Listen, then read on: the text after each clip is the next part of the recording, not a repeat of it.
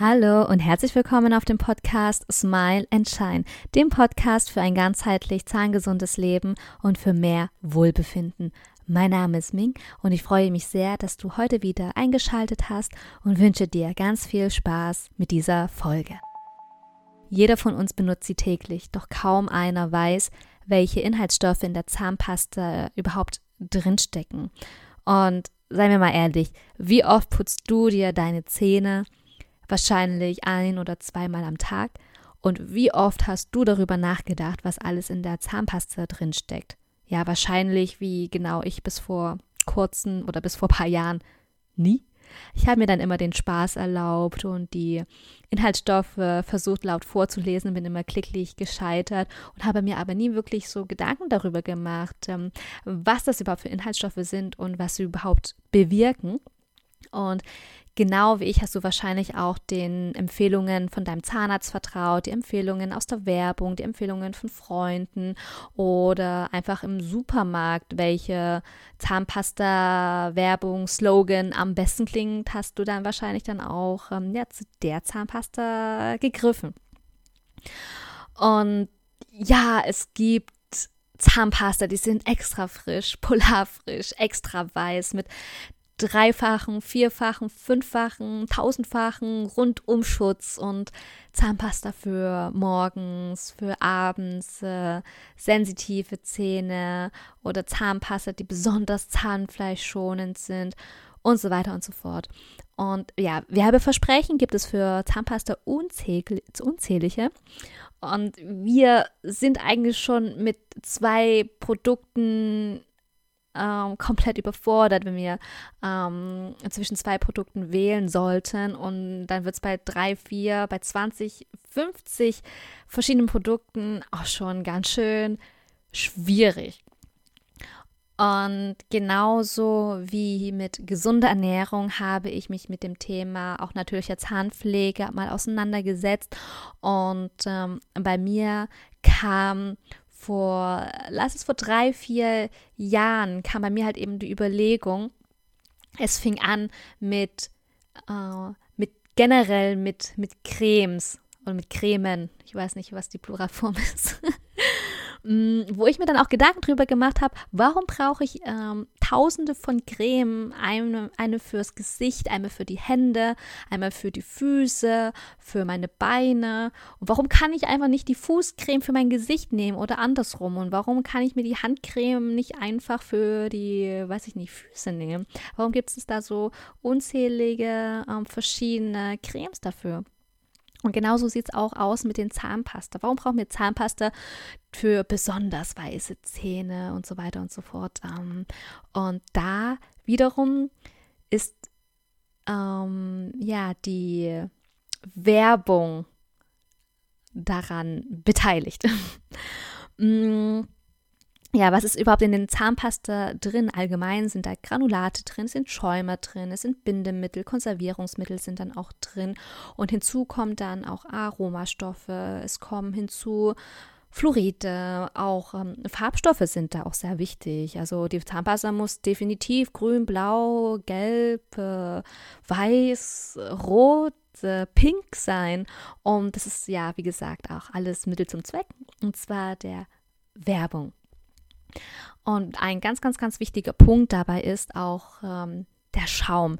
Und der Schaum ist deshalb wichtig, so sagt man oder so wird es auch in, ähm, ja, in der Werbung einem erzählt, dass ähm, auch tatsächlich wirklich alle Wirkstoffe ähm, in den Ecken und auch in den Zahnzwischenräumen gelangen und somit der Zahn dann auch nochmal besser gereinigt wird, je schäumender die Zahnpasta dann auch ist.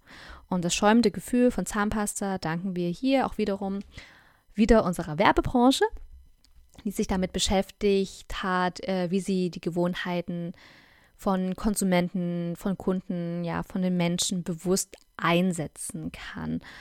Und hierbei bin ich auch auf ein richtig gutes, interessantes Buch gestoßen. Das hat jetzt nichts mit Zahnpflege zu tun, aber es hat etwas mit Gewohnheiten zu tun. Und wer sich da irgendwie ähm, sich auch dafür interessiert, das Buch heißt Die Macht der Gewohnheit. Und dabei wird dann auch zunächst ähm, erzählt und darüber geschrieben, wie Gewohnheiten grundsätzlich funktionieren und auch hand, anhand von vielen verschiedenen Beispielen. Und das ist echt, also fand ich super spannend, wie wir dadurch äh, neue Gewohnheiten etablieren können, wie wir Gewohnheiten ändern können und wie wir sie dann auch in unserem Alltag integrieren können. Und dabei ist es auch wichtig, diese grundsätzlichen oder den grundsätzlichen Ablauf von Gewohnheiten zu verstehen. Es geht darum, dass du einen Auslöser hast, dann kommt die Gewohnheit und danach die Belohnung. Und in der äh, Regel besteht die Belohnung aus einem eigentlich schon guten Gefühl. Das ist oftmals ein Gefühl der, ähm, der Euphorie, der Begeisterung, der Freude, vielleicht auch ein Gefühl der Erleichterung. Und genau hier liegt auch der Schlüssel für die Veränderung von Gewohnheiten, dass unser Gehirn nämlich die Belohnung mit dem Auslöser verbindet und auch der darauf folgenden Gewohnheit. Und unser Gehirn lernt dadurch, wenn dieser Auslöser kommt, dann muss ich als Mensch genau das machen, damit ich zur Belohnung komme. Und hierbei setzt die Werbebranche auch ähm, bewusst dann die Gewohnheiten ein beim Zähneputzen und auch ähm, bei, bei Zahnpasta. Und das ist auch sehr interessant, sehr spannend auch ähm, beschrieben worden in dem Buch. Und da ging es tatsächlich um eine Zahnpasta-Firma, die sich, ähm, ich denke auch Mitte des 20. Jahrhunderts auch sehr, sehr, sehr gut etabliert hat und die auch zu großer Beliebtheit führte. Und so haben auch ähm, Unternehmen und die Werbebranche erkannt, dass es sich tatsächlich auszahlt, diese Gewohnheiten zu verstehen, diese Gewohnheiten, die ähm, Konsumenten haben und auch die Gewohnheiten für sich zu nutzen.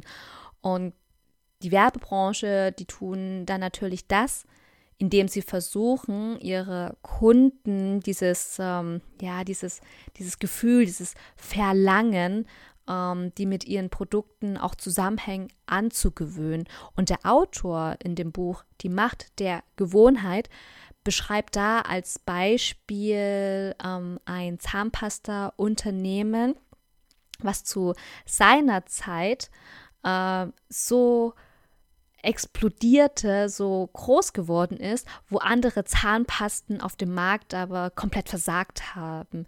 Und was diese Firma, was diese Zahnpasta-Firma anders gemacht hat, war, dass diese Firma den Fokus der Werbung auf die Belohnung legte und die genau das Verlangen der Konsumenten, der Kunden weckte. Und die Belohnung war, war einfach dieses frische Gefühl, dieses schäumende Gefühl, was man dann auch mit äh, ja, gutem Atem, mit, äh, mit einer guten Reinigung, mit einer reinigenden Wirkung auch assoziiert hat. Und dieses war eine gut spürbare Belohnung äh, gewesen. Und schon bald entwickelt sich, entwickelten sich dann auch da wieder so dieses Verlangen, diese Belohnung nach diesem frischen Gefühl. Um das nochmal zu verdeutlichen, der Auslöser war, oh, ich muss meine Zähne putzen, ähm, die fühlen sich äh, dreckig, die fühlen sich nicht sauber an. Dann kam die Gewohnheit, ja, ich muss ja meine Zähne putzen, greife zur Zahnpasta und die Belohnung dafür war, boah, geil, das fühlt sich so gut an. Durch, durch dieses schäumende Gefühl habe ich ähm, wieder ein komplettes, frische Gefühl und habe das Gefühl, dass meine Zähne durch diesen Schaum auch total sauber geworden sind. Ja, so funktioniert das. Und ähm, ja, deswegen hat sich das auch so gut etabliert mit dem schäumenden Gefühl. Und dabei muss ich aber auch ehrlich sagen, dass diese Schaumbildner nicht nur bei Zahnpasten so beliebt sind, sondern auch bei Shampoos oder bei Duschgel oder bei anderen Pflegeprodukten. Und der Schaum soll da einen besonders effektiven Reinigungseffekt haben, ähm, weil er scheinbar auch ganz kleinere Schmutzreste einfängt. Und aus diesem Grund sollten dann auch so Pflegeprodukte gut schäumen. Aber Zahnpasta, Shampoo, egal was, die müssen alle gar nicht schäumen, um zu reinigen. Ähm, das ist so ein Irrglaube und das ist halt eine Gewohnheit, die dann auch tief in uns drin sitzt und wir darauf konditioniert wurden, dass alles, was schäumt, ähm, reinigend ist. Und es kommt aber allein auf die reinigende Substanzen an. Das heißt, so diverse Zusätze wie schäumende Substanzen sind eigentlich überhaupt gar nicht nötig. Und ähm, da die Zusatzstoffe auch in den Zahnpasten da komplett verschieden sind, gibt es welche mit viel oder weniger oder gar keinen Schaum. Und wir dürfen aber nicht vergessen, dass die Stoffe in unserem Mund über die Mundschleimhaut sehr schnell in unseren Körper aufgenommen werden können. Und das bedeutet, dass wirklich äh, jede Chemikalie, jeder Zusatzstoff, ähm, die wir zur täglichen Mundhygiene dann auch benutzen, immer auch ins Innere unserer Zellen gelangt und dort für ein erhebliches Chaos dann auch sorgt. Und da möchte ich dir auch gerne ans Herz legen, dass es nicht unbedingt diese Chemietube, auch nicht unbedingt äh, diese konventionelle Zahnpasta aus dem Supermarkt sein soll. Und glücklicherweise haben wir in der heutigen Zeit auch die Wahl und wir haben auch Alternativen und können uns dann auch wirklich für Zahncreme entscheiden, die fast ohne diese giftigen Substanzen auskommen. Und Zahnpasta in Naturkosmetikqualität gibt es bereits auch seit Jahrzehnten und sie erledigt auch ihren Job weitaus nachhaltender zahnschonender und ohne allzu viel zerstörerische Folgeschäden. Also, falls ihr euch dann irgendwie nochmal informieren wollt, geht in den Bioladen, geht in Naturdrogerien und fragt nach den äh, Zahnpasta. Das ist schon mal der erste Schritt, um überhaupt ähm, ja in den Umstieg zu gehen von konventionell auf vielleicht ähm, Bioqualität. Und ähm, ja, außerdem gibt es auch noch eine andere Möglichkeit und zwar seine Zahncreme, seine Zahnpasta selbst herzustellen.